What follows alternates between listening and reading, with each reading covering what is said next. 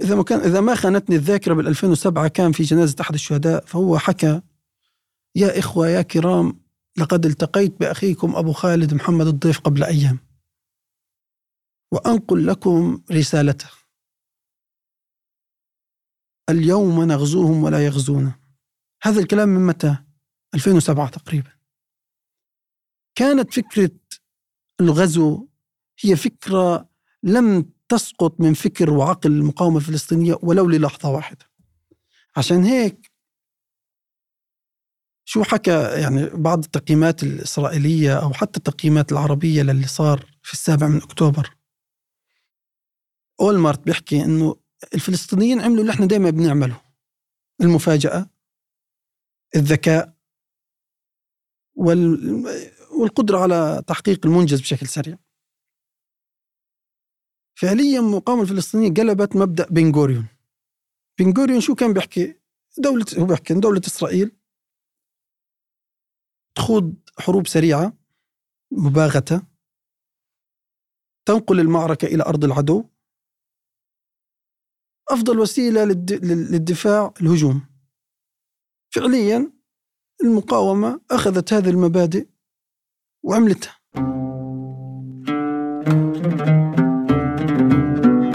شو الأخبار؟ كيف أمورك؟ الله يحييكم ويرضى عنكم يا رب. الحمد خان لله. يونس أنت من خان يونس. كيف حال خان يونس الآن؟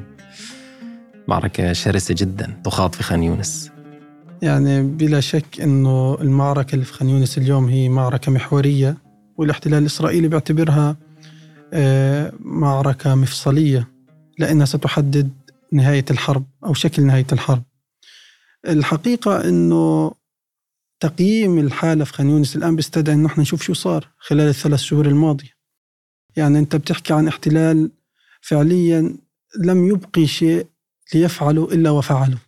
يعني يعني أنت لو بدك تمسك الورقة والقلم وتشوف الحجم مثلا الذخائر اللي استعملها العدو أو الاحتلال في عمليته الجوية أو في في المدفعية أو في سلاح البحر بتلاقي إشي خارج عن المنطق المنطق العسكري المنطق الإنساني خارج عن كل الحسابات. يعني أنت بتحدث مثلا العدو آه، قبل تقريبا شهر من الآن أعلن وفق إحصائيات رسمية أنه هذا قبل شهر أنه ضرب قطاع غزة بمئة ألف قذيفة مدفعية.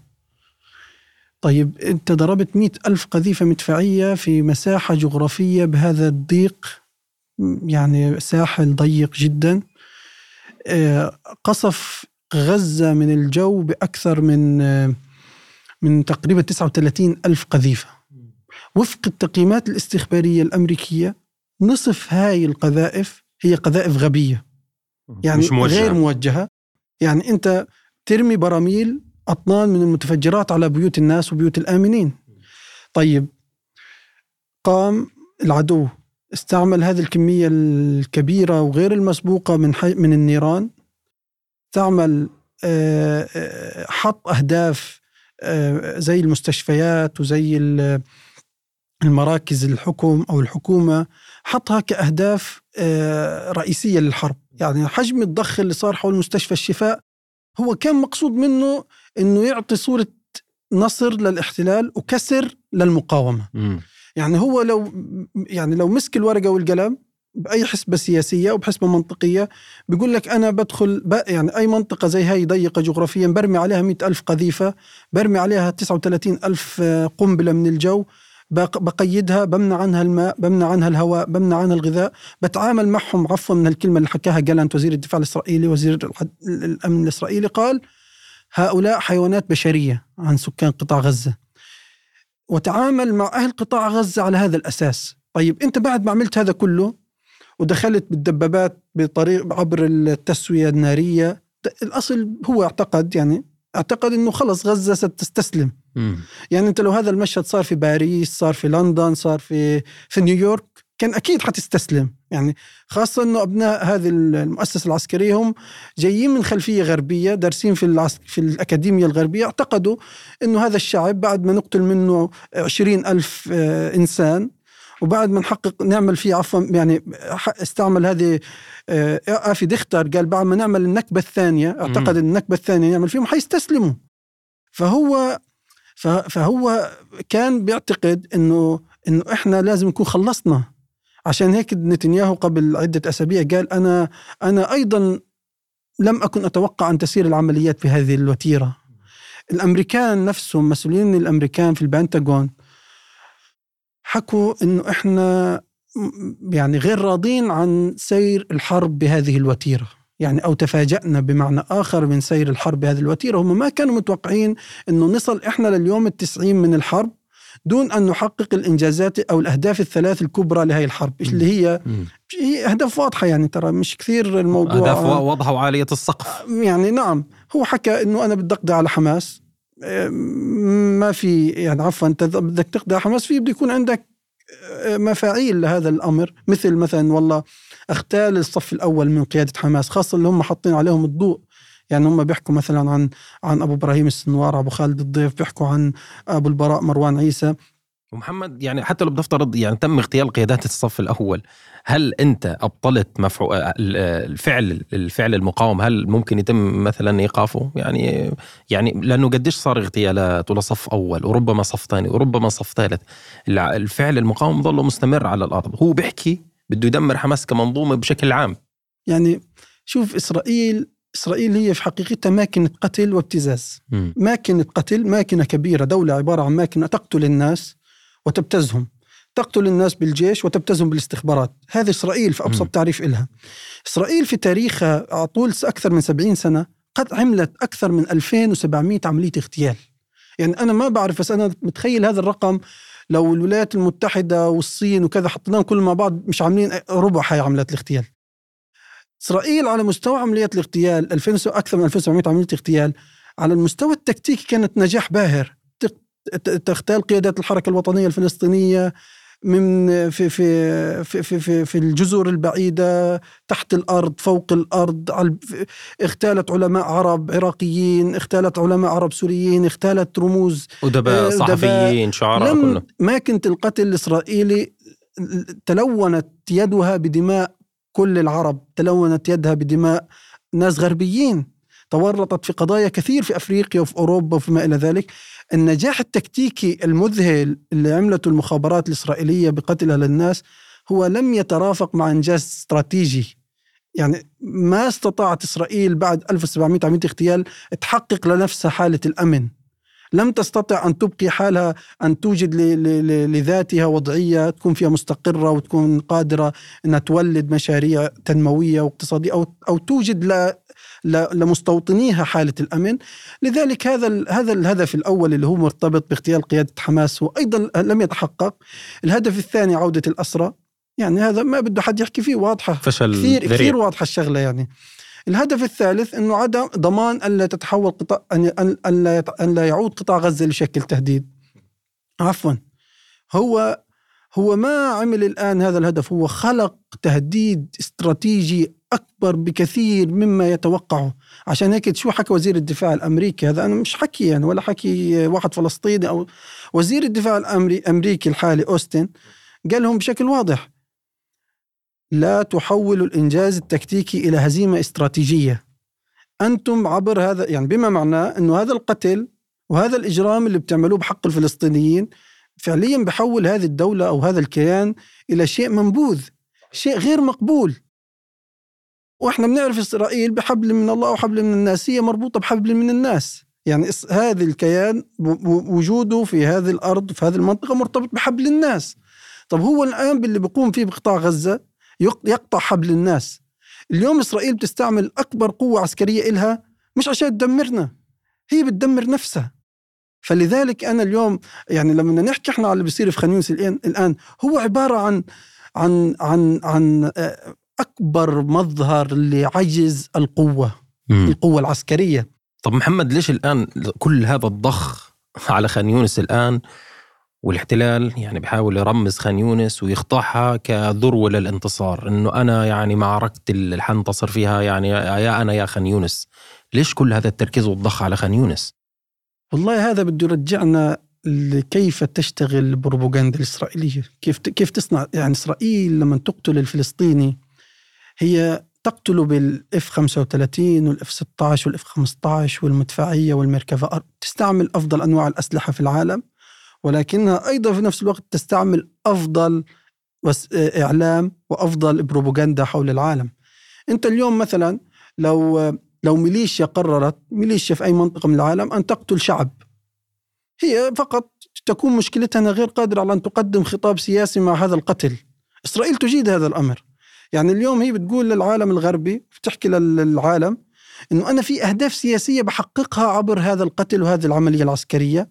فالأهداف السياسية هان هي اكسير الحياة للعمل العسكري الإسرائيلي. يعني إذا إذا غاب هذا الهدف السياسي وهذه البروباغندا لا تستطيع أن تعمل الماكنة لأنها ستتحول إلى ميليشيا في نظر العالم.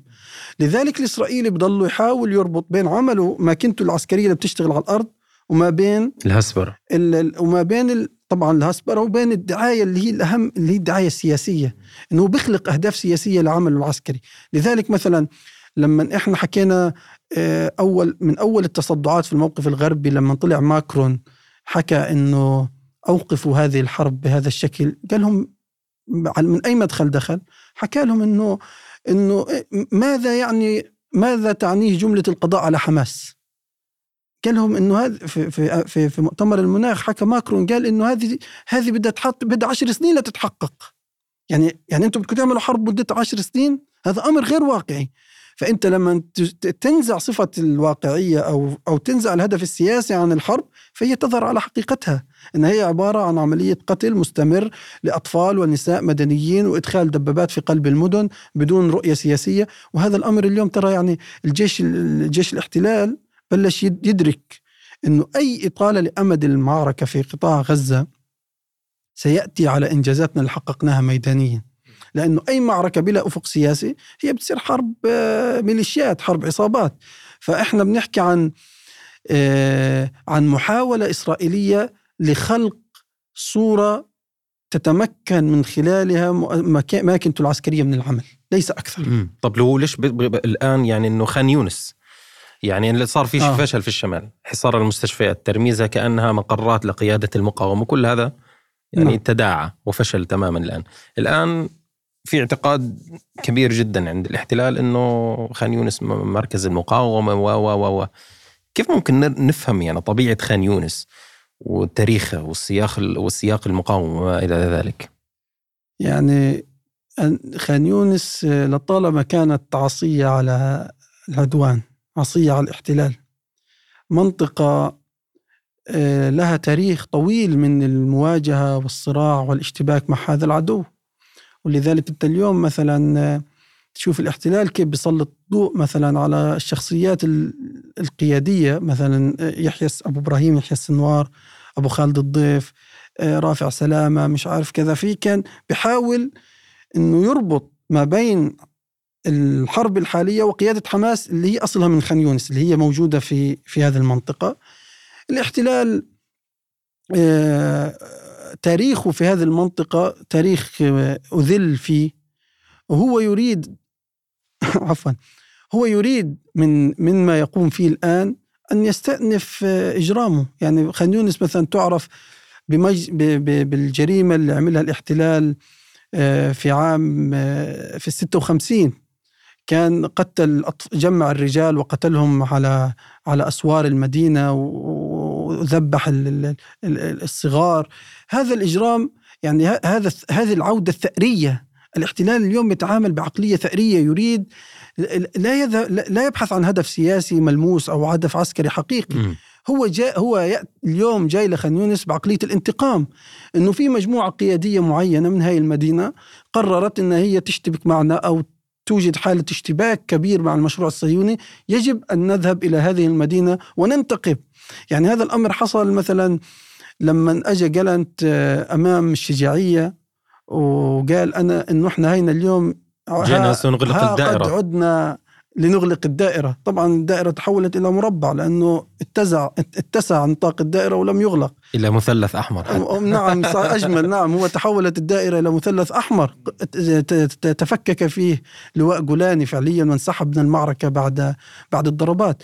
فلذلك اليوم خان يونس العدو بنظر لها من منظور إنه في قيادات عسكرية مقاومة أذلت المشروع الصهيوني استطاعت أن تحقق أكبر هزيمة عسكرية استخبارية في تاريخ دولة الاحتلال أصولها أو هي كانت تتواجد في هذه المنطقة؟ هو الآن يعني وضع يعني بتقدر تحكي من فترة زي ما حكيت سياسيا واعلاميا دعائيا وضع يحيى السنوار على رأس هاي الأهداف. هو الآن يعني الآن تذكر المشهد لما حكوا إنه والله هذا حذاء السنوار يعني نعم. اعتبروه انتصار عظيم جدا يعني وصلنا لشيء من السنوار.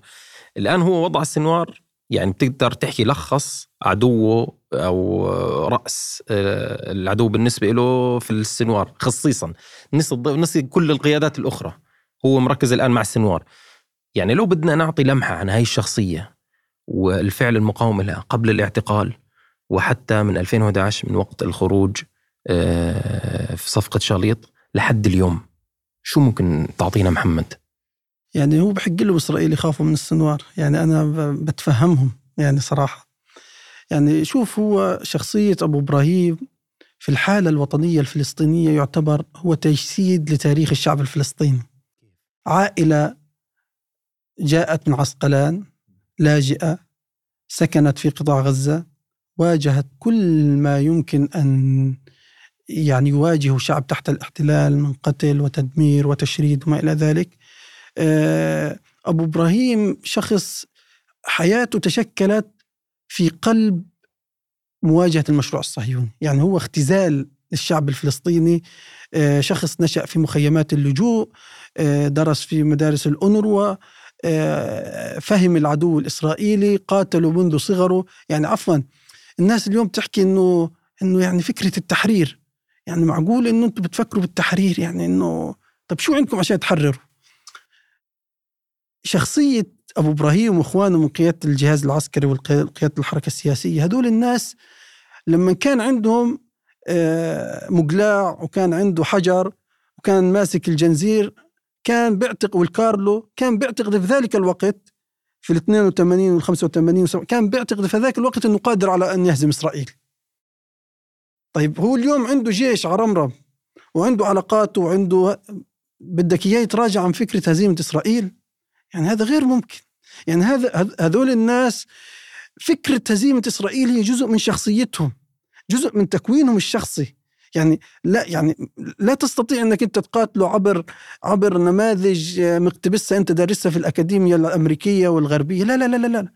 هذا خارج الشبلونه اللي أنت بتعرفها. فعشان هيك الاسرائيلي اليوم كل يعني أنت اليوم لو تفتح ال تفتح ال الإعلام الإسرائيلي بيحكوا عن السنوار على إنه شخص جاي من من عالم آخر. ومين اللي بيحكي عنه؟ المحققين. والناس اللي بيقول لك إحنا يعني بتفاخروا. بتفاخروا إن أنا أنا حققت معاه 250 ساعة أنا حققت معاه 180 ساعة. وهذا الشخص جدا كان مؤمن إنه بده يهزمنا ومش عارف كذا. هي مفاجأتهم الأكبر إنه شخص في في, في, في الثلاثينات والأربعينات من عمره قضاها في عندهم في السجن. يعني 23 سنة داخل سجن الاحتلال شخص محكوم عليه ب 423 سنة يعني لولا صفقة وفاء الأحرار عام 2011 كان الأصل إنه إحنا ما نشوف أبو إبراهيم من هان. لأربع قرون سواء هو أو جثته أو أيا كان لكن هذا الشخص اللي اليوم آه، كسر تصورات العدو عن الفلسطيني هزم رؤى الاستخبارات استطاع أن يخرج من السجون وأن يكون القائد الأول لمعركة طوفان الأقصى من الطبيعي أن إسرائيل إنها تصاب بالجنون منه أو إنها تسعى بكل الأح... أو عفوا زي ما أنت حكيت إنه تيجي مذيعة إسرائيلية داخلة على خان يونس آه، على أنقاض بيت أبو إبراهيم وتقول إنه هنا وجدنا حذاءه طيب عفوا أنتم دخلتوا الحرب يعني العدو دخل الحرب في 7 أكتوبر عشان يجيب أبو إبراهيم ويجيب أبو خالد الضيف. يعني اليوم إيش بيطلع؟ بيطلع صورة ابو أبو خالد. وعفوا حذاء أبو إبراهيم. يعني هذا بعد ثلاث شهور من الحرب. شو صورة النصر؟ يعني إمبارح الجيش الجيش بيسرب صورة أبو خالد الضيف. طب عفوا يعني هي هي صورة لا, لا تظهر أنت فيها تفوقك الاستخباري أنت تظهر فيها فشلك الاستخباري. لأنك أنت خلقت صورة حول مثلا أبو خالد الضيف إنه شخص آه، لا يتحرك وشخص إحنا حاولنا نغتاله سبع مرات ولم يعد قادر على أن يقود الجهاز العسكري وإنه هو شخص خارج حسبة القيادة في حركة حماس. لا اليوم الصور اللي أنت قاعد بتطلعها هي صور تدينك. يعني أنا هان بستحضر تعليق قرأته لأحد الإسرائيليين. بيحكي يعني كان حاطين خبر إنه والله إنه الاستخبارات العسكرية الإسرائيلية والشباك لقوا صور للضيف وبيحكوا فيها إنه هو بيشوف ولديه عين واحدة وإنه هو بيمشي وكذا. فواحد الاسرائيلي بيقول له أكيد هو واحد اسرائيلي كاتب بيقول أكيد إنه هاي العين الواحدة بتشوف أكثر من استخباراتنا ومن جهات اجهزتنا الاستخبارية. وهو فعلا كذلك. يعني أنت يعني على بساطة التعبير إلا إنه بيعبر عن عن إنه الفلسطيني اليوم هو ليس الشخص اللي الاسرائيلي تعامل معاه على إنه شيء على هامش التاريخ أو هامش الصراع إنه شخص غير مؤثر وهذول ناس يعني بسطاء وكذا. لا هذول هذا الفلسطيني اليوم بيستطيع أن يهزم الجيش ويهزم الاستخبارات ويذلهم بعد ما كان يعتقد الاحتلال إنه هو قادر على فهمه وقادر على استيعابه وقادر على إنه يتحكم فيه. طب لو بدنا نحكي عن حيثيات تشكل الطوفان والعمل الاستخباراتي اللي أنت ذكرته شو النموذج اللي كان دولة الاحتلال بتقاتلنا فيه وبتحاربنا فيه طوال السنوات والعقود الماضية واللي الطوفان قلبوا تماما؟ يعني قلب الطاولة على الاحتلال وعلى الجميع فيه. يعني أنا بعتبر أنه ما حصل بالطوفان هو شيء خارج عن التوقعات لدرجة أنه لم تعد تدور الساعة. الساعة اللي كانت موجودة في 6 أكتوبر ما, ما عادت تتلف وقفت في هذاك الوقت. وقفت في هذاك الوقت. ليش؟ لأنه أنت بتحكي عن آه، مشاريع إسرائيلية مخيفة. يعني أنت لما حولت الفلسطيني في قطاع غزة والضفة الغربية لمساجين سجناء سجن كبير اسمه غزة. لدرجة أنه اليوم إسرائيل لم تعد تتعامل معنا عبر الجيش. تتعامل معنا عبر الشرطة بتعتبر حالها أنه يعني أنها لم, لم تعد بحاجة إلى قوات برية. هذا اليوم أحد انعكاساته في الحرب على غزة.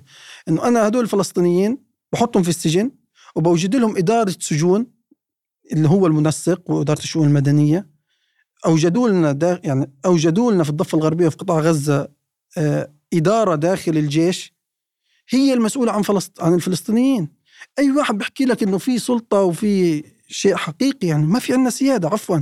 يعني أنت اليوم اللي بيحكم في الضفة الغربية هو المنسق غسان عليان في بيت إيل حكوم بيت إيل اللي بيحكمه.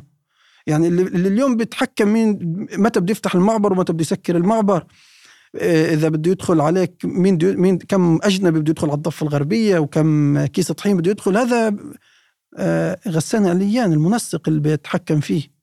السيادة عنده.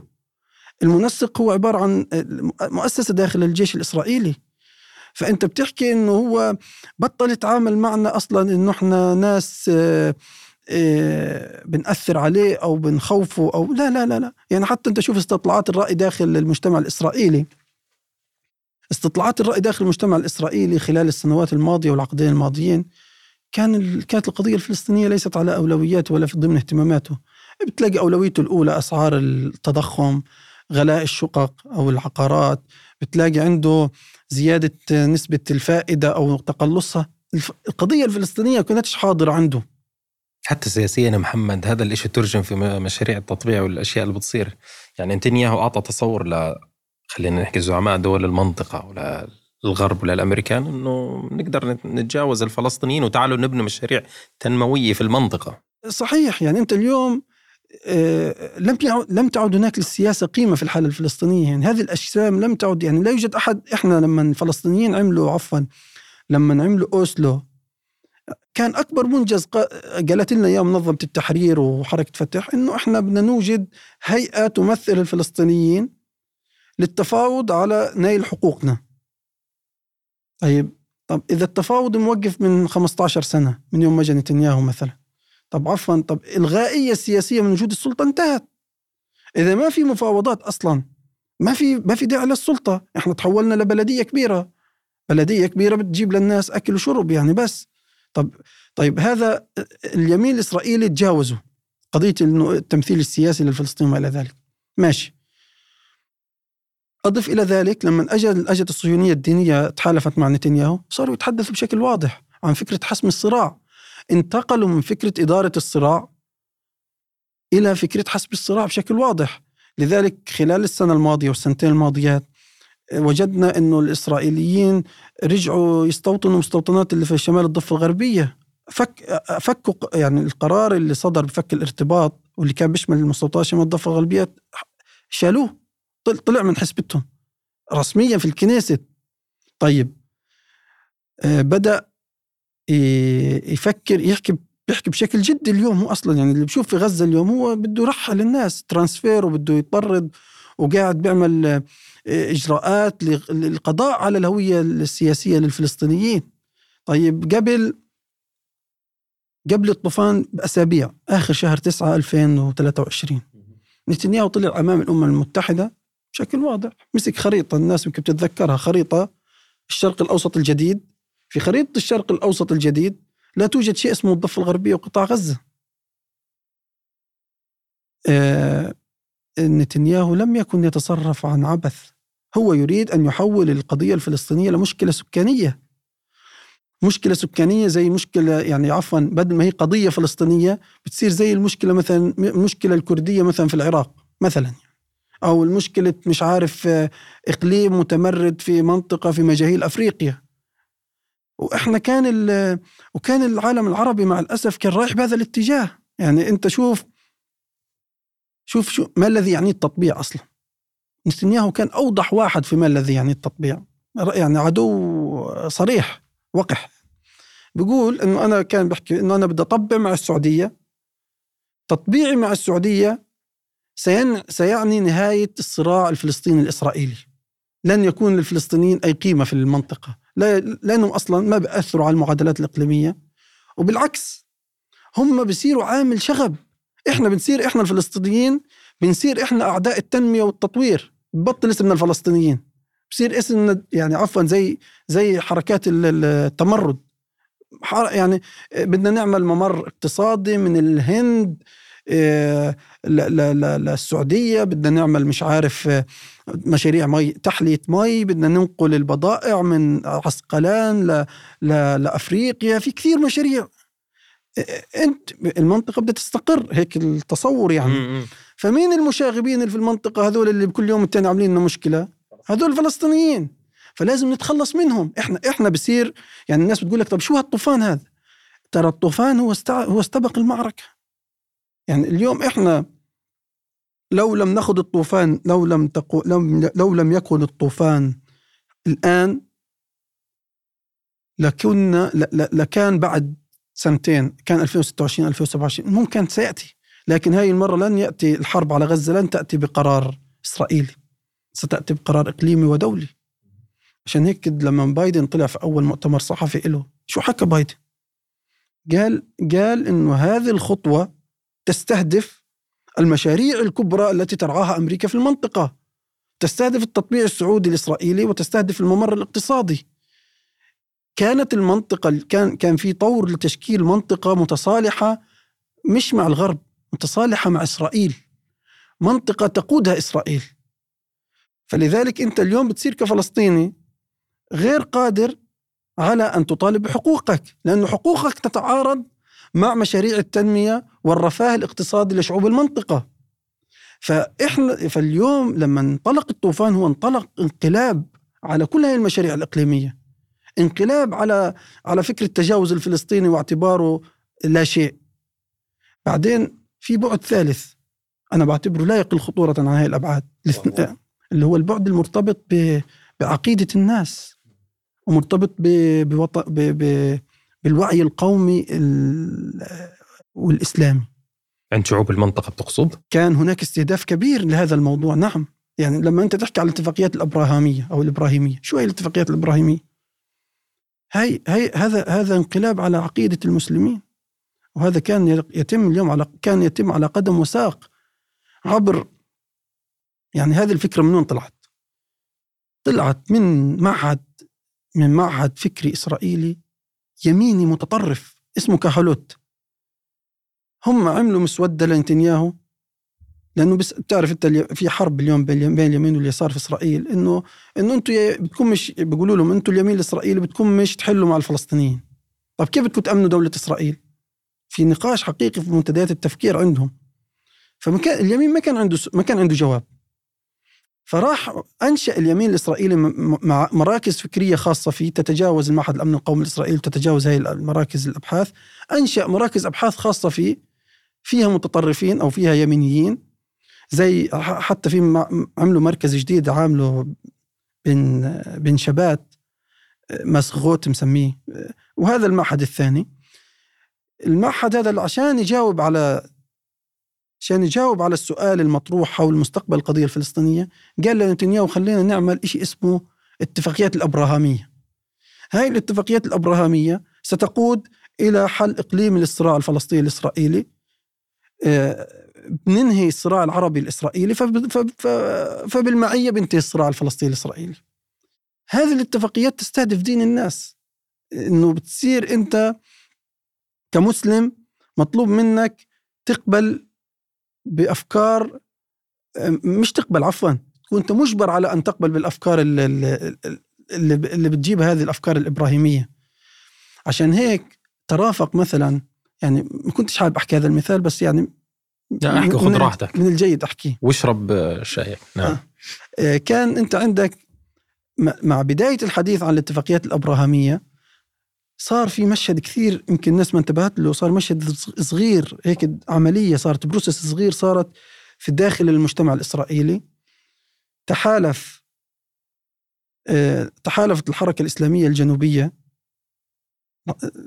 مع منصور عباس. منصور عباس برئاسه منصور عباس في ذلك الوقت مع بنت بنت من اليمين الإسرائيلي اللي كان لما نفتالي بنت نعم. نفتالي بنت هذا المشهد التحالف بين حركة إسلامية عفوا يعني حركة إسلامية بدأت بدأت من أسرة الجهاد. يعني لما الشيخ منصور عبد الله درويش الله يرحمه انطلق من من فكرة جهادية كان بقاتل بده يقاتل إسرائيل جوا 48 من حركة انطلقت بأفكار جهادية لحركة بتتحالف مع اليمين الإسرائيلي فذاك الوقت أنا قرأت مقال أو تحليل نشرته نشروا موقع ستراتفورد موقع معروف قربه من الأوساط الاستخبارية الأمريكية قال إنه هذا النموذج اللي اليوم موجود في العالم العربي اتفاقيات أبراهامية وتحالف اليمين المسلم مع اليمين الإسرائيلي بيعطي أمل للمنطقة. إنه إنه الدين ليس عائق. إنك أنت تكون حركة إسلامية وتتفاهم مع إسرائيل وتدخل في تحالفات مع اليمين الإسرائيلي اللي بهد اللي بهود المسجد الأقصى هذا أمر ممكن. هذا المشهد يمكن الناس ما ما, أدركت مخاطره وتأثيراته. هاي تأثيراته جدا خطيرة وعميقة. إنك أنت بتلاقي الناس اللي تربوا مثلا في محاضن إسلامية وعندهم كتائب وعندهم وعندهم بصوموا اثنين وخميس وفي نفس الوقت هذول الناس نفسهم ممكن يشتغلوا مع إسرائيل في ويدخلوا في تحالفات سياسية آه، وهذا الأمر نفسه بصير في بين دول الخليج العربي مثلا بعض دول الخليج العربي عبر الاتفاقيات الأبراهامية. هذا بيستهدف إنه الدين الإسلامي إنه هذا الدين والتدين لا يقود بالضرورة إلى اشتباك مع إسرائيل. في ظل هذه العوامل الثلاث أول شيء عزل الفلسطيني والقضاء على القضية الفلسطينية عبر ال- التطبيع والقضاء على كون التدين حالة يؤدي إلى حالة اشتباك مع إسرائيل. وفي حالة من التخلي عن القضية الفلسطينية بشكل عام كان هذا المشهد يراد منه زي ما حكينا يصنع أنه الفلسطيني عامل تخريب وتشغيب في المنطقة. هذا هذا المشهد كله أغرق الطوفان. يعني أنا هم بدي أستحضر بس بدي أستحضر مثال واحد. ليبرمان لما كان وزير الدفاع الإسرائيلي. حكى مرة بشكل واضح. هو أول ما صار وزير الدفاع هو بتعرف هو مشاغب يعني مش شخص آه، لا ينتمي يعني لا ينتمي للمؤسسه العسكرية ولا فهو أول ما راح على وزارة الدفاع بيقولوا إنه اختلى ثلاث أسابيع في الكرياء بحاول يقرأ عن غزة يفهم شو قصة غزة هاي يعني لأنه كان مهدد إنه بده يغتال وبده يعمل وبده يعمل حروب وما إلى ذلك.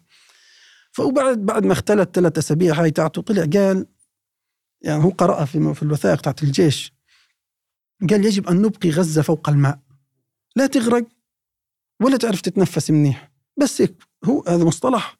وهذا مصطلح مسلم فيه كان عند الإسرائيليين في التعاون مع قطاع غزة. وأعتقد إنه هذا كان واقع. لأنه من كان كان هناك تقارير بتتحدث إنه هناك يعني حسبة للكالوريز للإنسان الغزي. محسوب له قديش يأكل في. اليوم قديش يتنفس قديش قديش قديش. فهو إسرائيل يبدو أنه في لعنة الماء أنا بدي أحكي بدي أسميها هان. هو قام يقول لك بدي أخلي غزة تقعد فوق المي. فراحت فراحت قيادة القسام وقيادة حماس عملت لهم الطوفان. مي. أغرقتهم. نعم. يعني غرقت كل هذا الكيان. فإحنا بنحكي عن واقع مزري نعم. وبائس لحديت 6 أكتوبر. لكن 7 أكتوبر الطوفان أتى على كل هاي المشاريع وقلب الطاولة على الجميع وليس الاحتلال فحسب. وهون محمد إذا بدنا نحكي عن مواضع الفشل عند دو- دولة الاحتلال سياسيا وعسكريا واستخباراتيا شو ممكن نستحضر؟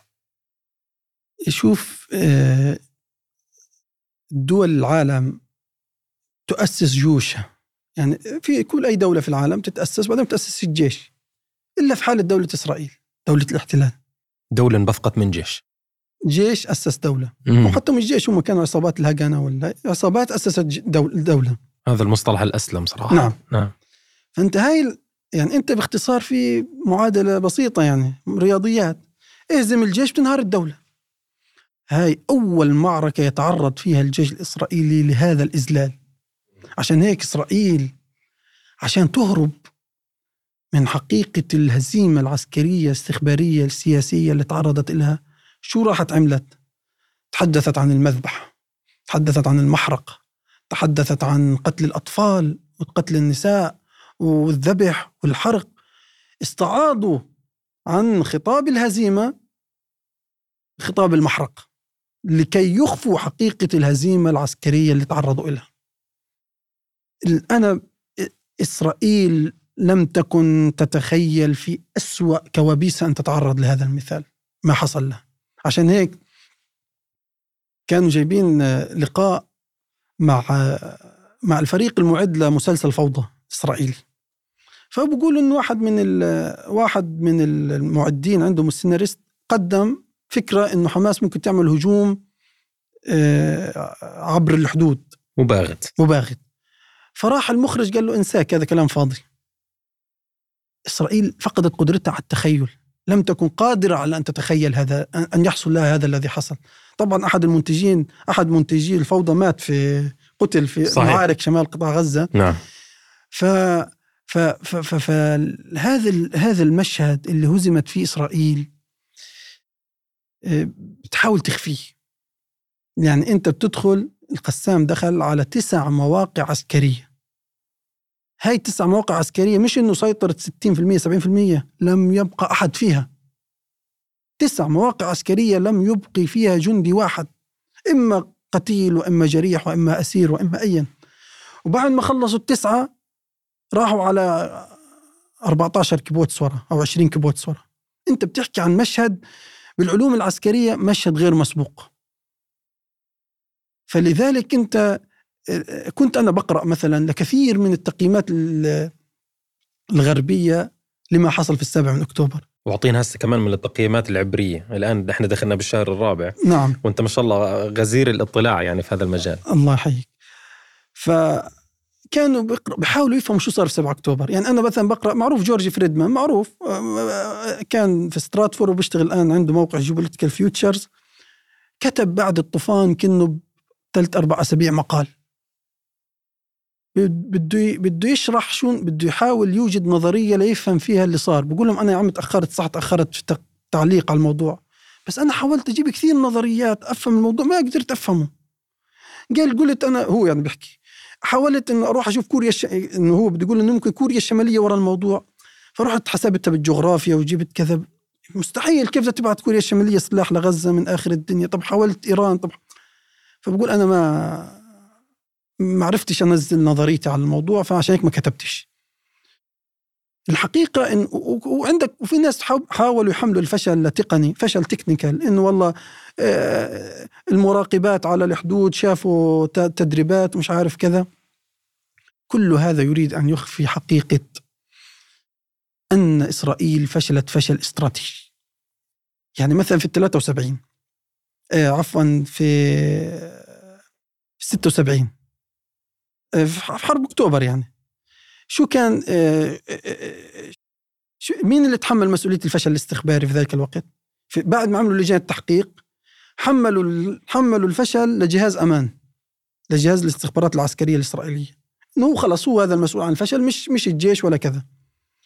أنا بحكي لك اليوم في السابع من أكتوبر كل المؤسسة العسكرية مدانة بالفشل. ومش بس المؤسسة العسكرية والمؤسسة السياسية من وراء. عشان هيك إحنا اليوم نشوف الصراع عيانا. نتنياهو بيحاول يحاول يستبق التحقيقات والجيش بيحاول. الاثنين بيحاولوا يلقوا مسؤولية الفشل على بعض. لكن الذي حصل هو تعبير في حقيقته تعبير عن تفوق العقل العربي المسلم على العقل الصهيوني. هذا الأمر الذي لا يريد أن يسلم فيه الإسرائيليين.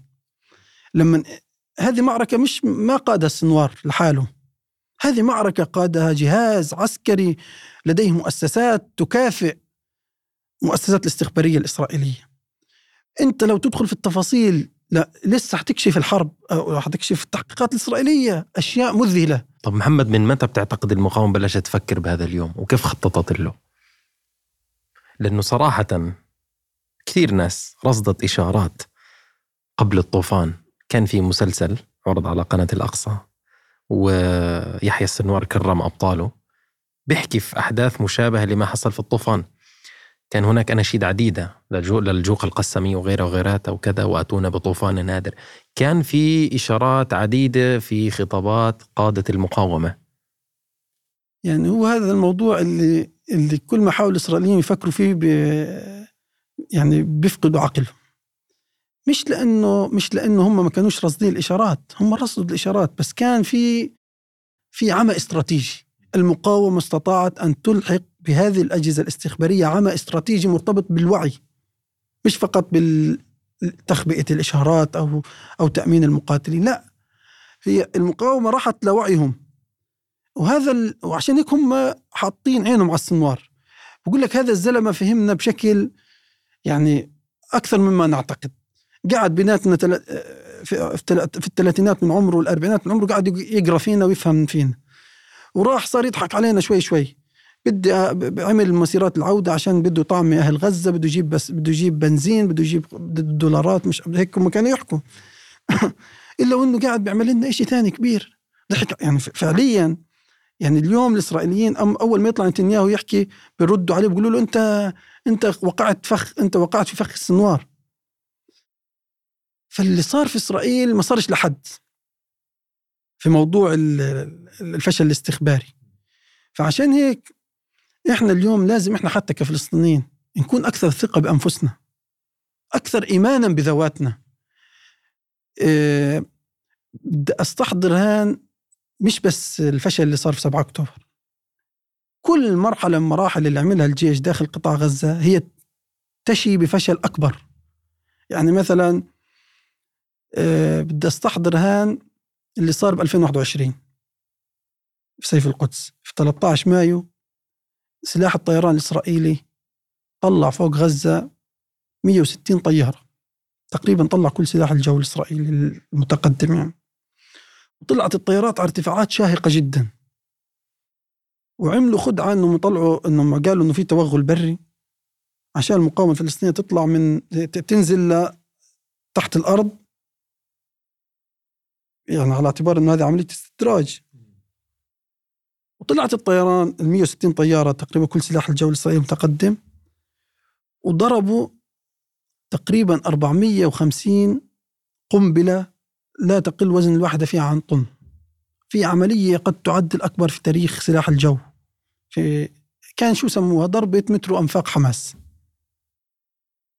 ويوم ما كان مين كان كان رئيس الأركان؟ كان كخافي أفيف كخافي بلشوا الإسرائيليين يقولوا عنه هذا أعظم عسكري في تاريخ دولة إسرائيل.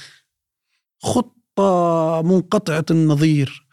قتلنا آلاف الح... الآلاف من حماس. ليكتشفوا أنه هذه عبارة عن وهم كبير. من أسبوع أحد الكتاب في أرست. استحضر هذه الضربة. هذه الضربة اللي كانوا مسمينها lightning strike ضربة الصاعقة استحضرها. قال كنت هو بيحكي إنه أنا كنت في جروب واتساب موجود فيه الصحفيين الإسرائيليين العسكريين إلا وبنلاقي رسالة تسجيل صوتي من مسؤول سلاح الجو الإسرائيلي. باعت تسجيل صوتي بقول لهم أرجوكم بدي أعطيكم معلومة بس خليها بيناتنا. إحنا اليوم عملنا ضربة من أكبر الضربات في تاريخ دولة إسرائيل. قضينا على مترو حماس قضينا على أنفاق حماس. فهو بيعلق بيستحضر هذا التسجيل الصوتي.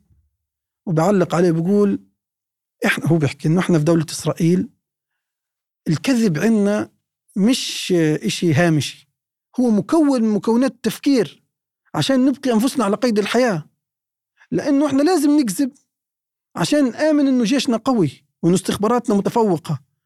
وحتى حكى مثال يعني كثير صعب يعني ما بدي أستحضره في التشبيه يعني. وبعدين ختم قال على ضوء هذه الأكاذيب اللي بقودها اللي بقودها المستوى العسكري علينا والمستوى السياسي حول تفوقنا وعظمتنا يجب أن نعترف أننا أمام هو يعني أمام جيش إسرائيلي متوسط القوة مش مش مش قوة خارقة ولا لا تقهر لا جيش متوسط القوة واستخبارات فاشلة. هيك هيك قال إحنا لازم عشان مو قال إذا إحنا ما قيمناش صح. ما إحنا مش حنطلع من هالج يعني لازم نقيم صح عشان نقدر نعالج. بعد هذا يعني أنت لو تلاحظ سلوك الجيش في قطاع غزة إسرائيل الالاف عشرات الألاف من القبائل القنابل ضربتها مخترقة الحصون وال GBU 28 وأسلحة إسرائيل أمريكا لسه بتجربها جربوها في غزة.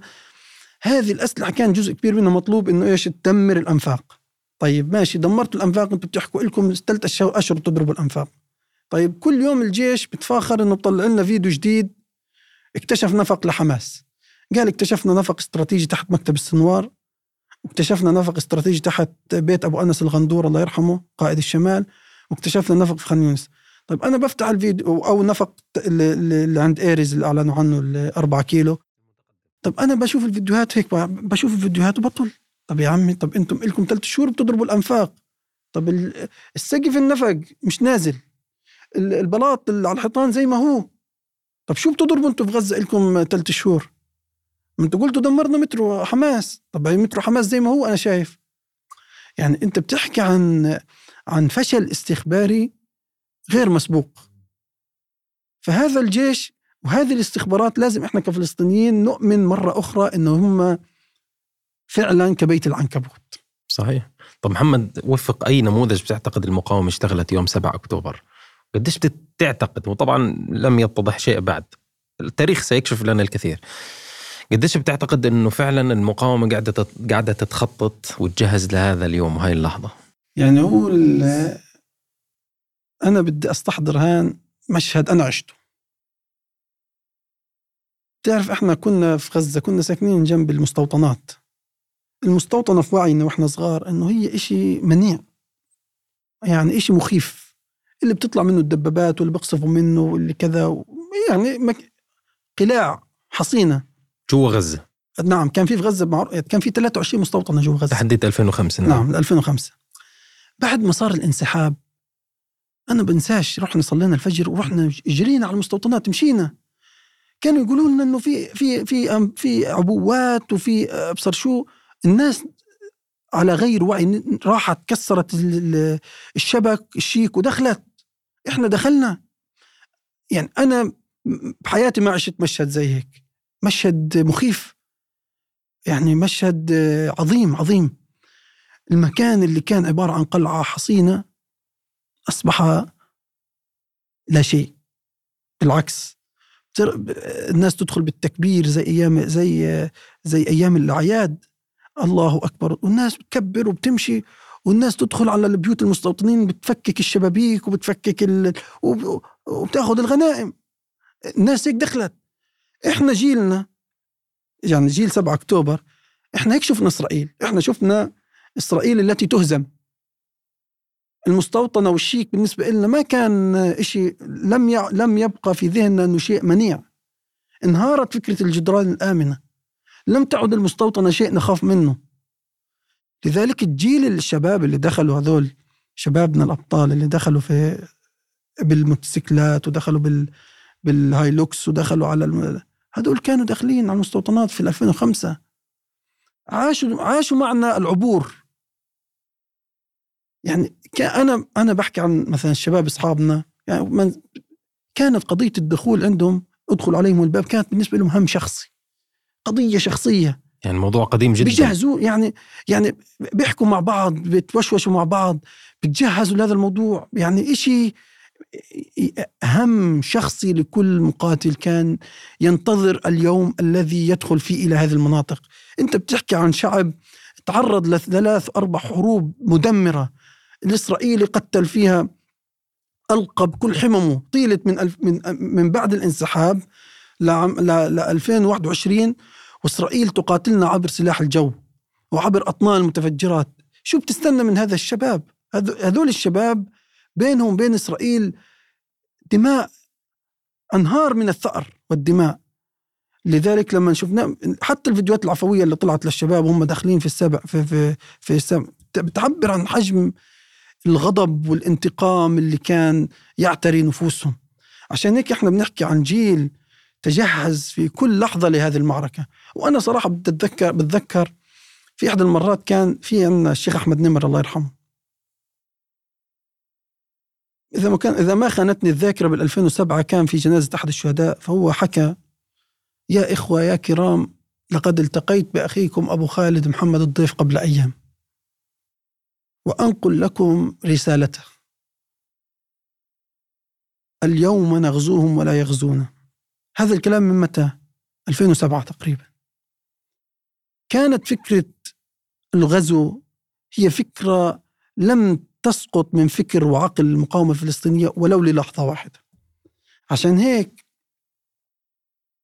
شو حكى يعني بعض التقييمات الإسرائيلية أو حتى التقييمات العربية للي صار في السابع من أكتوبر؟ أولمارت بيحكي إنه الفلسطينيين عملوا اللي إحنا دائما بنعمله المفاجأة. الذكاء والقدرة على تحقيق المنجز بشكل سريع. فعليا المقاومة الفلسطينية قلبت مبدأ بنغوريون بنغوريون شو كان بيحكي؟ دولة هو بيحكي دولة إسرائيل تخوض حروب سريعة مباغتة تنقل المعركة إلى أرض العدو. أفضل وسيلة للدفاع الهجوم. فعليا المقاومة أخذت هذه المبادئ وعملتها. يعني أنت اليوم مثلا المفاجأة الاستراتيجية كانت من نصيب المقاومة. أفضل وسيلة للدفاع الهجوم شو يعني؟ أنت لما أخذت 230 أسير خليتهم عندك. أنت قيدت العملية العسكرية الإسرائيلية. صارت عملية الدفاع صارت نسبة عملية الدفاع عندك أحد مكونات الأساسية أنه عندك أسرى النقطة الثالثة أنك أنت استطعت أنك أنت تنقل المعركة لأرض العدو. هذا الأمر ما صار حتى في 73 إحنا الجيوش العربية قاتلت إسرائيل في داخل الأراضي العربية. أما أنك أنت تقاتل إسرائيل داخل كبوتسات ومواقعها العسكرية هذا ما صارش. ف عملته المقاومة الفلسطينية هو نتاج عقل استراتيجي واعي لديه إدراك عسكري عميق معرفة عسكرية عميقة. ومقاتلين أشداء واستعدادية دائمة وعالية. إذا بدك تدخل في التفاصيل طوفان يعني أنت مثلا قبل الحرب قبل المعركة جددت المقاومة فكرة المسيرات العودة. شو الناس فكرت؟ إنه والله هيك كانت التحليلات إنه حماس بدها تزود المصاري اللي بتجيها من قطر بدل ما ماخذين 17 مليون دولار بدهم 30 مليون دولار و... ويضغطوا علينا شوي. ومش عارف إيش. و... هذا جزء من التضليل الاستراتيجي اللي عملته المقاومة. أنت الشباب اللي كانوا بيروحوا على على السلك كان انهارت أمامهم فكرة الجدار الآمن. ما صار إنه هذا الجدار بيمثل خوف إلي أو إنه بيعني لي شيء. كنت أنت قادر تشوف العدو وتحدد نقاط ضعفه وما إلى ذلك. ف فالمقاومة استثمرت كل معرفتها بهذا العدو مقدراتها لهذه اللحظة. اللي هي كانت الطوفان. وإحنا عندنا كثير أمثلة. يعني عفوا عملية عملية آه، خطف جلعات شليط الوهم المتبدد. وصار عندك بعدها كان في عمليات زي زي آه، بركان كان في يعني عمليات لفك الحصار. دخلت آه، الجبات على المستوطنات الإسرائيلية.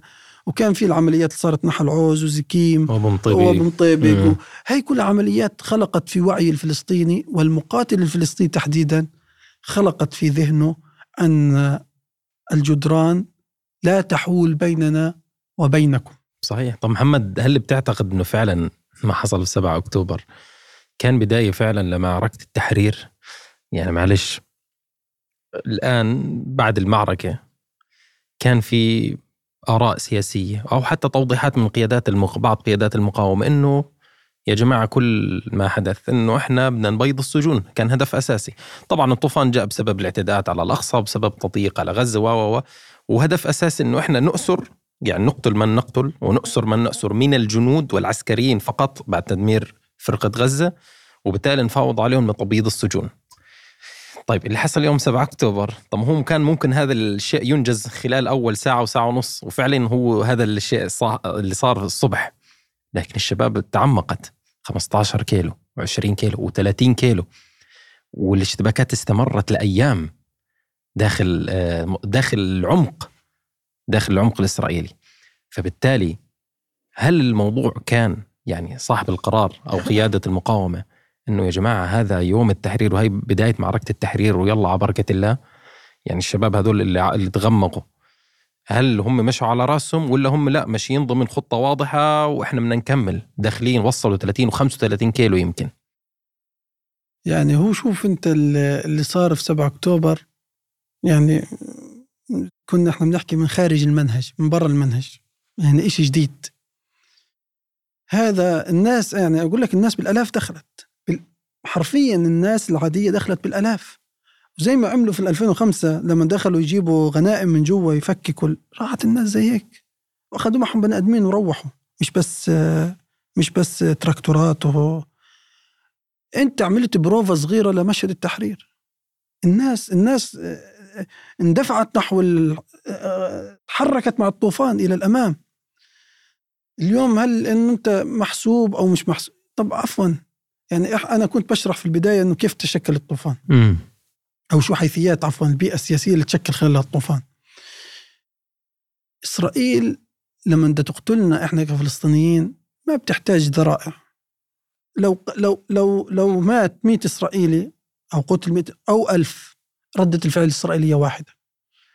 يعني أنا بستحضر اللي حصل مثلا مع منظمة التحرير أو حركة فتح في 82 ليش هم عملوا الحرب على المنظمة في بيروت وفي قتلوا أكثر من 17 ألف في الحرب في ذلك الوقت وامتدت تقريبا لثلاث شهور. شو كانت الذريعة؟ يعني ممكن لو أنا أحكي لك هاي الأرقام تقول أكيد يعني المنظمة دخلت على مزارع شبعة وقتلت لها يمكن 400 لا صارت محاولة لاغتيال السفير الإسرائيلي في لندن. فاستغلت إسرائيل حادثة محاولة اغتيال السفير لتنفيذ هذه الحملة الهائلة والعملية المجنونة ضد بيروت أو ضد لبنان. إسرائيل لا تحتاج إلى ذريعة لقتلنا. أنت اليوم عملت الطوفان يعني صارت معركة طوفان الأقصى. إسرائيل طلعت من الدرج خطط هي مجهزاها مسبقا. آه، قديش إن أنت بتقدر الآن تستثمر هذا الحدث قديش تقدر أنت تبني عليه هذا هذا المرتبط فيك. أما آه، شو عمل الإسرائيلي هذا الإسرائيلي مسؤول عنه. هو اللي قتل هو اللي أجرم. المقاومة الفلسطينية اليوم أعادت صياغة معادلة الصراع مع المشروع الصهيوني مرة واحدة وللأبد. أول شيء في البعد في البعد البعد الصراع المباشر مع المشروع الصهيوني. أول شيء أنت أعدت القضية الفلسطينية لتكون على جدول الأعمال اليوم الفلسطيني يستطيع أن يشكل تهديد ويستطيع أن يجبي ثمن من الاحتلال الإسرائيلي. إذا بتتجاهل الفلسطيني مش زي ما حكت آه، سفيرة أمريكا في الأمم المتحدة لما أعلنوا عن ضم لما أعلنوا عن القدس عاصمة لدولة إسرائيل لما قالت كنا نعتقد أن السماء ستنطبق على الأرض ولم تنطبق لم يحصل شيء. لا اليوم الفلسطيني يستطيع أن يطبق السماء على الأرض. يستطيع الفلسطيني أن يجبي الثمن. يستطيع الفلسطيني أن يشكل تهديد حقيقي واستراتيجي للكيان. هذا في البعد الأول. لما إحنا نكون لما يعني إحنا كفلسطينيين لما نكون قادرين على أن نفرض نفسنا في معادلة الصراع نستطيع أن نأخذ منجز سياسي. المنجز السياسي في هذه الحالة مش مطلب. مش أنا مطلب بدي أروح أطلب من العالم يعطيني منجز سياسي. المنجز السياسي في هذه الحالة استحقاق. سيكون العالم محتاج يعطينا استحقاق يعطينا حقوقنا. إذا ما بده يعطينا حقوقنا إحنا بدنا نضلنا نقاتل. يعني لما اليهود عملوا صاروا يعملوا تفجيرات في أوروبا وكذا وأجبروا الغرب على أن يعترف لهم بدولة في فلسطين. هو عمل بذل جهد. يعني اليوم الناس إحنا كفلسطين لازم ننظر للحروب انها انها وسيلة حق إن وسيلتنا الوحيدة لتحقيق حقوقنا لتحصيل حقوقنا. ما إحنا جربنا. يعني أي اوسلو ما كان بعد خمس سنين على أساس فترة مؤقتة عشان نأخذ الدولة. طب ما إحنا صار لنا 30 سنة. لا أخذنا دولة ولا أخذنا كل يوم أراضينا بتقتطع حقوقنا تداس عليها مش قادرين نعمل شيء. فلذلك انت اليوم يعني انت اليوم تستطيع أن تفرض معادلتك على العالم. هذا اللي صار في 7 أكتوبر واللي صار والذي تبعه إنه بيثبت شيء واحد إنك أنت القوة العسكرية تاعتك لا تستطيع أن تحقق لك الأمن. ايا كانت هذه القدرة العسكرية.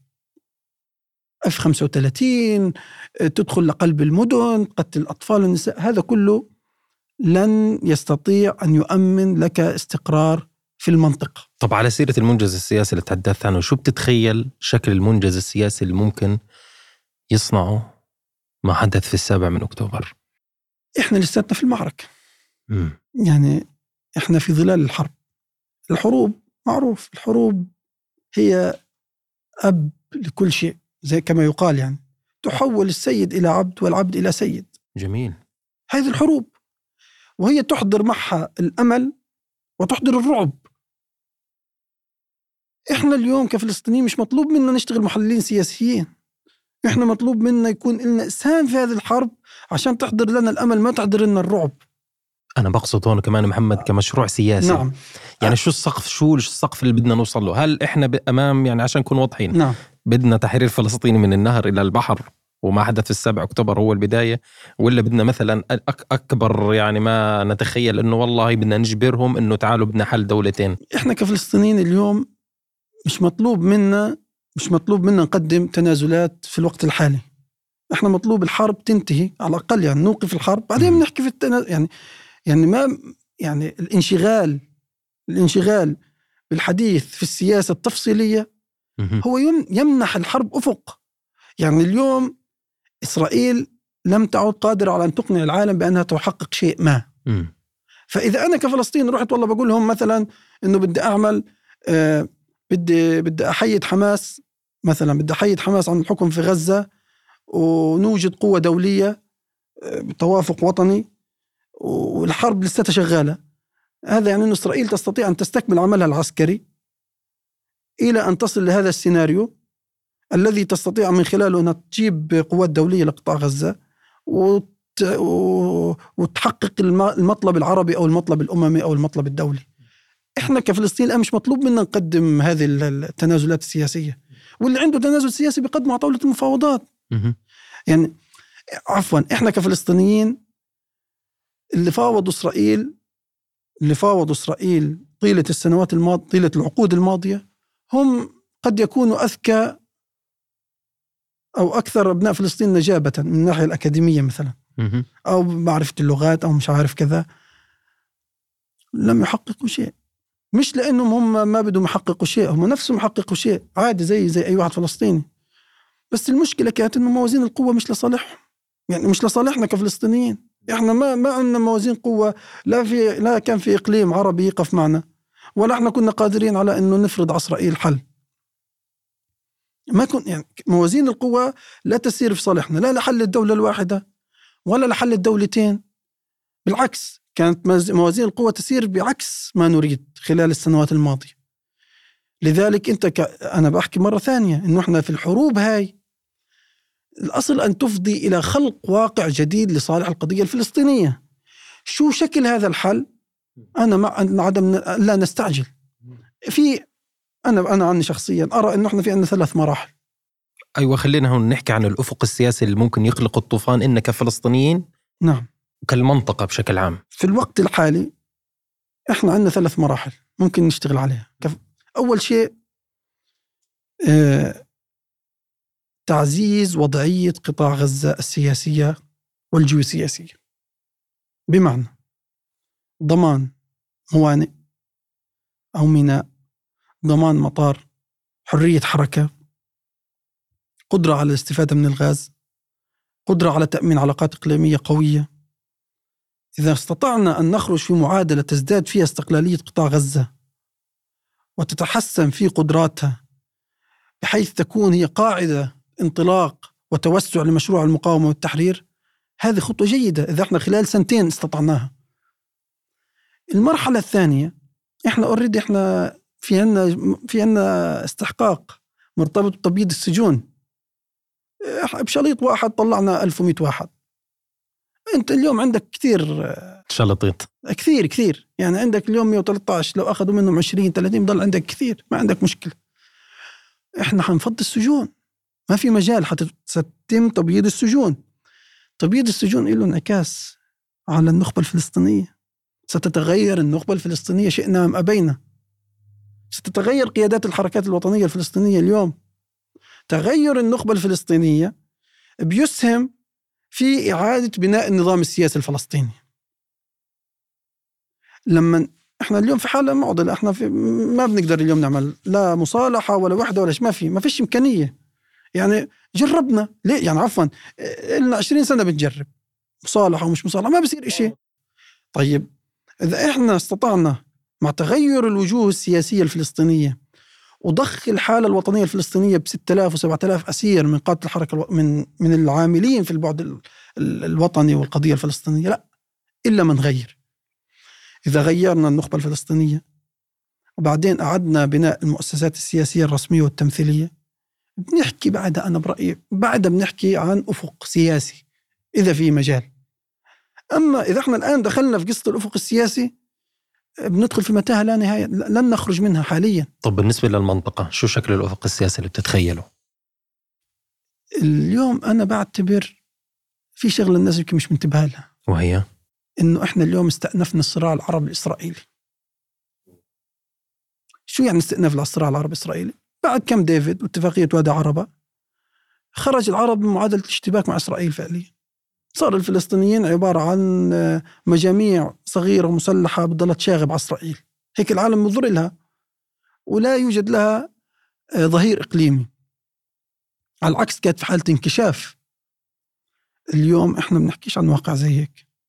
اليوم أنت أصبحت القضية الفلسطينية يمكن أن تغلق باب المندب. أن تمنع حركة النفط والطاقة والخطوط الإمداد العالمية.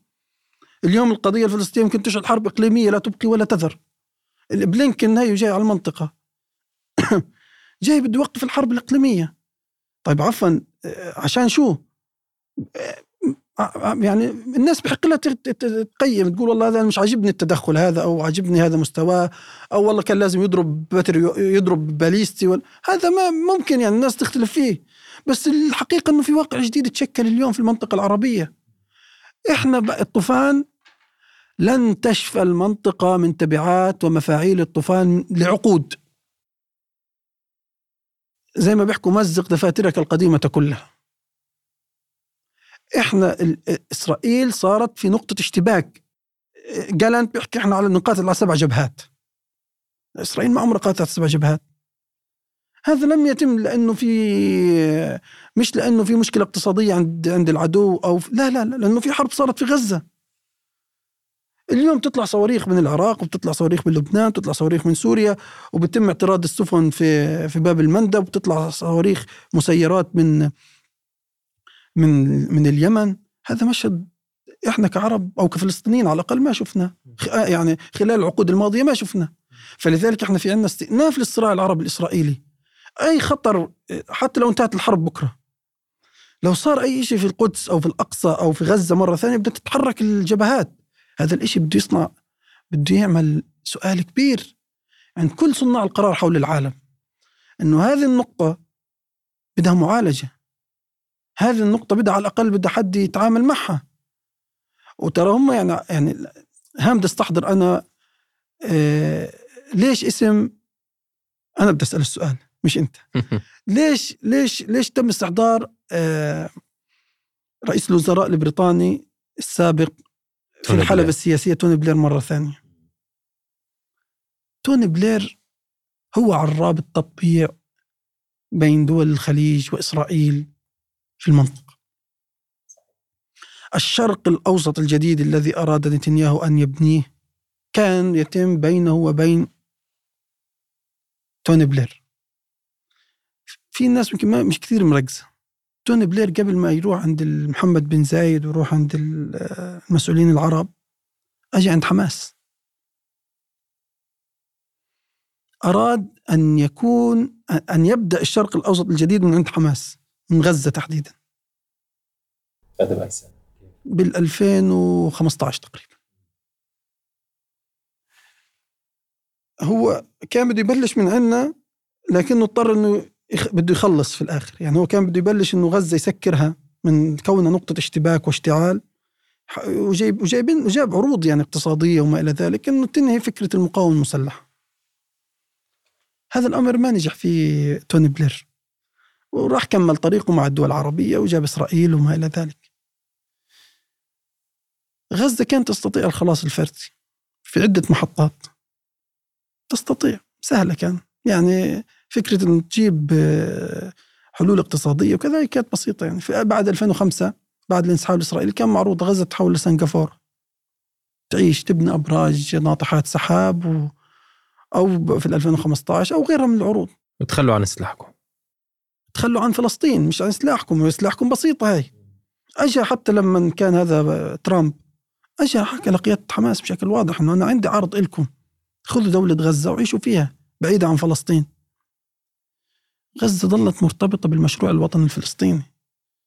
لم تقبل بالخلاص الفردي ولم تقبل بأنه تتحول إحنا قضيتنا زي قضية الهنود الحمر إنه ناس مشكلة سكانية يمكن معالجتها عبر الأدوات الأمنية والاقتصادية. لا إحنا شعب بدنا نحرر أرضنا. بدنا نضلنا نضغط على إسرائيل ونضغط على العالم لحد ما يقبل إنه إحنا إلنا حق لازم ناخذه. إذا ما إذا إحنا ما تعاملنا بهذه العقلية ما إلنا وجود على هذه الأرض. طب هم الإسرائيليين نفسهم يعني في ظل حالة الاستقرار اللي هم عايشينها يدربوا كل أبنائهم على السلاح والعمل والعقيدة العسكرية هي هي المحرك الأساسي لكل تفكيرهم ووعيهم الجمعي لا يوجد لا يوجد شاب في وي- وي- ويكون بيعرف يتعامل مع السلاح ومع المدفعية ومع سلاح الطيران وبيعرف يتعامل مع كل هذه الأمور. طب إذا هو الشعب اللي بيعتبر حاله مستقر بيتعامل بهذا الأمر، إحنا كشعب محتل ما بدنا نآمن بهذا الشيء. ف فقطاع غزة رفض الخلاص الفردي. وأبى إلا أن يكون مصير قطاع غزة هو مصير المسجد الأقصى. ومصير الضفة الغربية جبال الضفة الغربية وسواحل فلسطين كلها غزة هي دائما الأم التي تضحي والمنطقة التي تقدم حتى قوت تقدم دم أبنائها وإن كان. وإن كان ثمنه مرتفع تقدم من لحم لحم الحي لكي تمنع أن تنهار القضية الفلسطينية وأن تنهار قيم القيم القيم ال- ال- الإنسانية والقيم الأخلاقية لهذا العالم. إحنا اليوم الطوفان هو ما عمل هزة فقط ما عمل هزة فقط في الحالة الفلسطينية. العالم اليوم كله واقف على قدم ونصف لكي يراجع حساباته. اليوم الحديث بشكل واضح عن دول الجنوب ال- ال- ال- ال- الجنوب الكرة الأرضية كلها الجنوب العالمي الجنوب العالمي مم. اليوم تؤمن إنه في حالة نفاق عالمية، نفاق غربية. يعني أنا بدي استحضر كيف كانوا بيروجوا للأفكار الليبرالية. لما أجت أمريكا حكمت العالم قالت إنه إحنا بنبني نظام ليبرالي، نظام دولي في أخلاقيات للحروب وفي معايير لاتفاقيات دولية لاستعمال السلاح واتفاقيات تحكم آه، ال- اللجوء. إسرائيل داست على كل هذه القيم. العالم لن يشفى من حرب غزة. لما تيجي أحدث أنواع الأسلحة تلقي بأطنان أطنان من المتفجرات على أطفال ونازحين في بيوتهم. هذا دليل أن الحروب لم تعد بأخلاق. ال- ال- ال- الفكرة الليبرالية اللي كانت تحكم العالم انتهت. لذلك اليوم العالم كله لما يجي مثلا بلينكن يدين هجوم في موسكو عفوا في, في كييف العالم بيقولوا له أنت بتكذب علينا. أنت عندك عندك معايير مزدوجة. أنا بستحضر كيف إنه دول العالم تعاملت مع ما بعد ما بعد حرب غزة. بذكر أنا في تركيا مثلا في, في تركيا مثلا تصرحوا المسؤولين الأتراك بعض المسؤولين الأتراك من أهم الخلاصات بعد حرب غزة. قالوا يجب أن يدرك المجتمع التركي القيمة الاستراتيجية للقرار الذي أخذناه بتطوير الصناعات الدفاعية بعد الذي حصل في قطاع غزة. لأنه اليوم العالم لا لا يحترم لا يحترم لا يحترم سوى القوة. ما أثبتته معركة حرب غزة إن هناك حاجة للانفصال أو لعدم الثقة بالمنظومة الغربية وبقدرتها على ضبط الصراعات. هذا كله تم هذا انهار بشكل كامل. فإحنا أمام مشهد عالمي جديد ومشهد إقليمي جديد. وأنا بدي أستحضر كمان نموذج يعني تصريح تركي الفيصل. تركي الفيصل أحد أعمدة السياسة العربية معروف. خرج قبل أيام على احدى الفضائيات العربية. وحكى إنه إسرائيل فقدت مناعتها وصورتها بفعل الطوفان بفعل ما قامت فيه حماس. الصورة التي شكلتها إسرائيل عن نفسها انهارت. كان العرب أو كانت كثير من الدول العربية بدها تروح لإسرائيل تحميها. يعني رايحين لإسرائيل عشان يحمونا. طب إسرائيل مش قادرة تحمي حالها.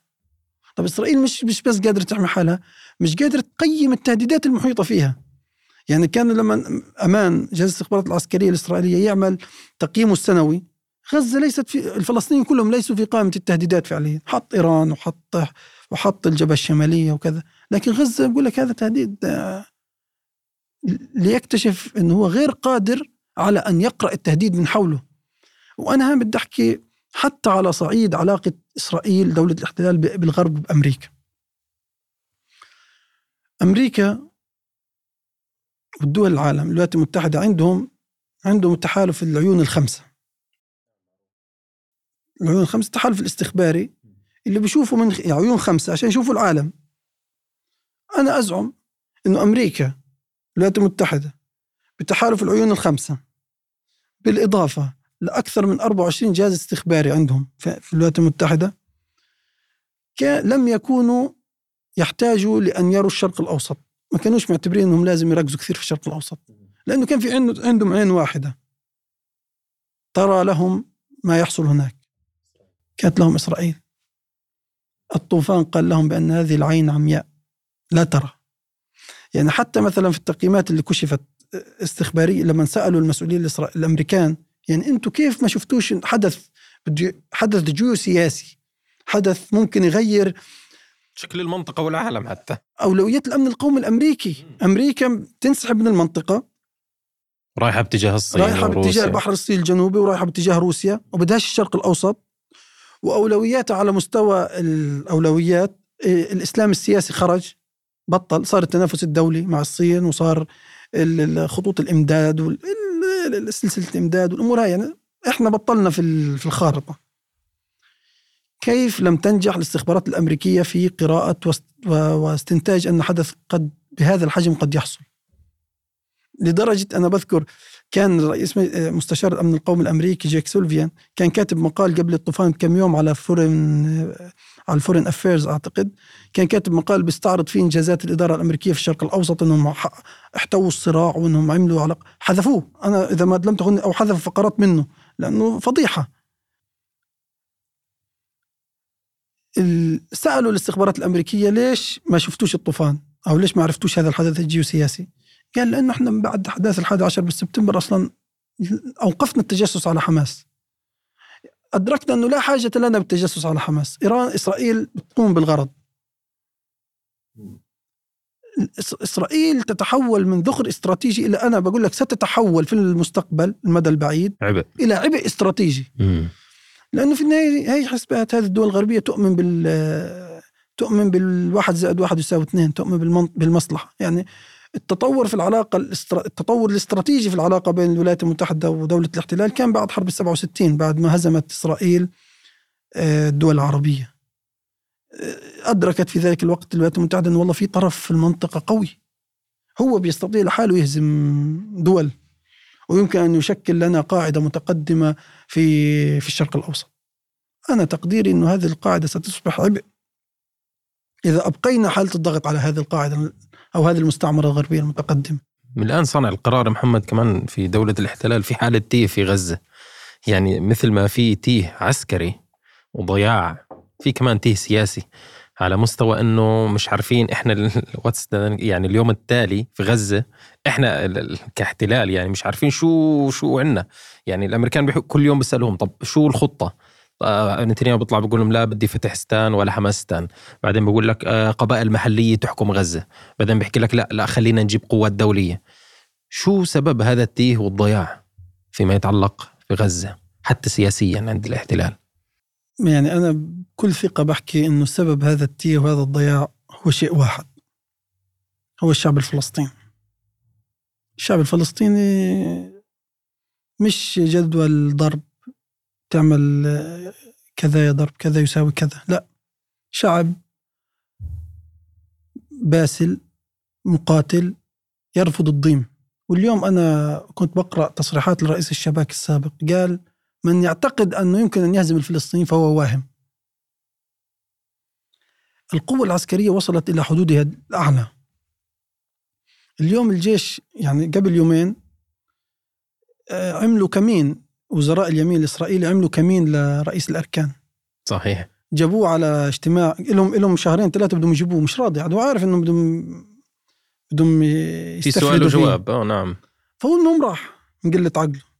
راح على الاجتماع وهجموا عليه كل وزراء اليمين تقريبا بهدلوه. هذا المشهد أن يصبح رئيس الأركان بوتقة الصهر في المجتمع الإسرائيلي أن يصبح تحت لسان أشخاص لا علاقة لهم بالخدمة العسكرية ولا لهم علاقة ولا بيفهموا بالاستراتيجية ولا بيفهموا بالمهنية. أشخاص جايين من الشارع. يعني سموتريتش بن جفير عليهم قضايا في المح... عليهم قضايا في في في المحاكم الإسرائيلية أكثر من أي شخص آخر. قضايا جنائية وقضايا أمنية.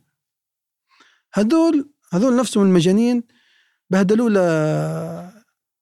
رئيس الأركان هارسي. هذا المشهد لم يكن له أن يتم لو أن الجيش استطاع أن يحسم المعركة في قطاع غزة. صحيح. وهذا بقودنا محمد لسؤال لأي درجة بتعتقد سيتسع الشرق داخل صانع القرار لدى دولة الاحتلال؟ يعني في مجلس الحرب خلال الفترة القادمة لأنه الآن بلش يستعر. والله إحنا كفلسطينيين يعني مش عارف نحكيها هان ولا بس يعني نتنياهو بيشتغل لصالحنا. امم يعني هو هو وابنه هذا يائير وسارة. هذول ذخر إلنا ذخر استراتيجي للفلسطينيين. لأنهم بياخذوا إسرائيل لحالة المجهول. آه يعني أنا من زمان يعني كنت يمكن بالسابق مش كثير يعني متفائل بقضايا اللي هي العقد الثامن و... والله أنا الآن مآمن يعني. إنه ممكن هذا نتنياهو إذا ضلوا بالحكم ياخذ إسرائيل للعقد الثامن العقد الأخير يعني. اللي بيصير اليوم في إسرائيل حالة من الجنون. الطوفان آه هو أغرق إسرائيل. يعني في اجتماع الكابينت هذا الأخير اللي صار اللي جابوا فيه على اللي جابوا فيه هرتسي هليفي رئيس الأركان سموتريتش هذا اللي عليه قضايا جنائية في إسرائيل قال لهرتسي إنه أنت بدك من يوم ورايح تلتزم بحكينا. قال له أنت إحنا السياسيين وأنت بدك تسمع اللي إحنا بنحكي لك إياه. أنت جاي تنفذ. هذا ما صارش من واحد زي هذا لا ينتمي للمهنية والمؤسساتية. بده يتحكم دولة إسرائيل. هذول بياخدوا بياخدوا إسرائيل لتكون يعني حالة غير غير عقلانية حالة يمكن هزيمتها. هذا الاصطدام الداخلي. اليوم أنت الاشتباك اللي صار بين هيلفي وبين اليمين هو كان له رهصات قبل أسبوعين أو ثلاث أسابيع لما تفكك تحالف المصالح بينهم. كان الجيش فعليا متحالف مع اليمين. متحالفين مع بعض عشان يضمنوا استمرار المعركة. اليمين الإسرائيلي بده بده يطرد الفلسطينيين من أرضهم وبده يحقق هرمج الدوم بده يعمل. والجيش بده يستريد صورة النصر. بده يعني بده يستعيد صورة. يعني انكسر هو في 7 أكتوبر بده يستعيد الصور بده يستعيد صورته بده يستعيد ماء وجهه فتحالفوا مع بعض. بعد فترة لما طال أمد الحرب وعدم القدرة على تحويل المنجز العسكري إلى منجز سياسي تفكك هذا التحالف. وفي قلب هذا الخلاف توجد أمريكا. اليوم أمريكا تريد أن تدير المشهد السياسي في إسرائيل. جانتس وأيزنكوت اللي موجودين في مجلس الحرب هم دول بقرار أمريكي اجوا يعني أمريكا اللي جابتهم هي اللي خلقت هذا المشهد السياسي اليوم في إسرائيل. لذلك أمريكا تعتقد أنها ادرى بمصلحه إسرائيل من نفسها. لأنها لا تثق بنتنياهو. ولأنه إسرائيل دخ يعني توماس فريدمان في نيويورك تايمز قبل كم يوم كتب مقال شو قال؟ قال يبدو أن حماس أرادت أن تصيب إسرائيل بالجنون. يبدو أن حماس أرادت أن تصيب إسرائيل في الجنون من خلال السابع من أكتوبر ونجحت في ذلك. إسرائيل أصيبت بالجنون.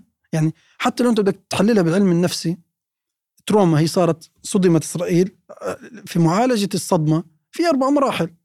أول مرحلة اللي هي الإنكار. أنا أنكر يعني كانت إسرائيل تنكر يعني إنكار للواقع غير مدركة. بعدين حالة الغضب اللي هو تمثل في هذه الحرب المجنونة على قطاع غزة. بعدين حالة القبول بالأمر الواقع. والمرحلة الرابعة تشكيل استراتيجية للخروج الآمن. النزول عن الشجرة آه كل ما قلت الأمد كل ما قل الأمد بين الإنكار والقبول كل ما كانت القدرة على الخروج من المشهد أسرع. الآن نتنياهو واليمين الإسرائيلي بدهم بدهم مش يعملوا هذا بدهم مش يسكروا هذا الجاب. لساتهم بدهم يكاتلوا بدهم عشان بقائهم السياسي. واليسار الإسرائيلي في نفس الوقت هو مش رحمهم. لما أجت رئيسة المحكمة وألغت قانون حجة المعقولية وبعدين هذا كله دليل المعركة وصلت ذروتها في إسرائيل. هذا الصراع السياسي الأيديولوجي ليس سهلا وسيؤثر على نهاية الحرب ومستقبلها وسيؤثر أيضا على وجودنا كفلسطينيين إذا أحسننا استثمار اللحظة وأدرناها بشكل سليم. محمد الأخرس شكرا لك على هذا الطرح النافع ونورتنا في الجسر بودكاست. شكرا جزيلا لك. نور نوركم يا سيدي. الله يسعدك يعطيك ألف عافية بارك الله فيك.